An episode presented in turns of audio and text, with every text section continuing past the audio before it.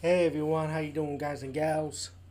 Today we talk about the movie The Monster Squad, and I just feel like talking about this movie because I, uh, me and my friends were talking about growing up with this movie and how fun this movie was, you know, and how how this children, well, children family movie, but it does have kill scenes. It does have violence in it when you think about it, but you never think about it like that, you know, when, from our age, you know. And this is a movie that even younger kids, younger than me when I was watching, was watching the Monster Squad. And I was fortunate to see this one in the movie theaters because I love monsters, you know.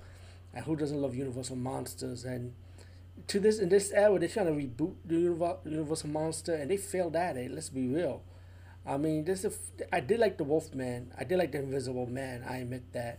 But I think Monster Squad did it better. Screw that shit. A bunch of kids fighting monsters. What's up with that, man? You know, you got Count Dracula. He comes on the small town trying to bring a lot of these classic monsters back to life. The Mummy, Frankenstein, the Wolfman, even the creature of the Black Lagoon is in this movie.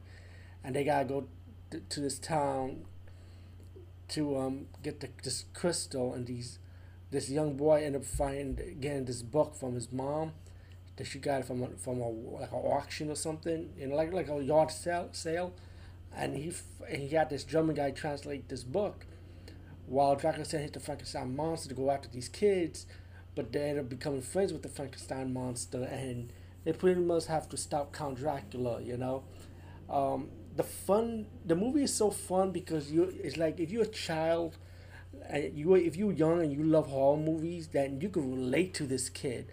You know, relate to these kids. Especially my favorite is the kid with the dog he had a freaking Punisher poster. What? How violent can you get in? How how violent can you get if you have a Punisher poster?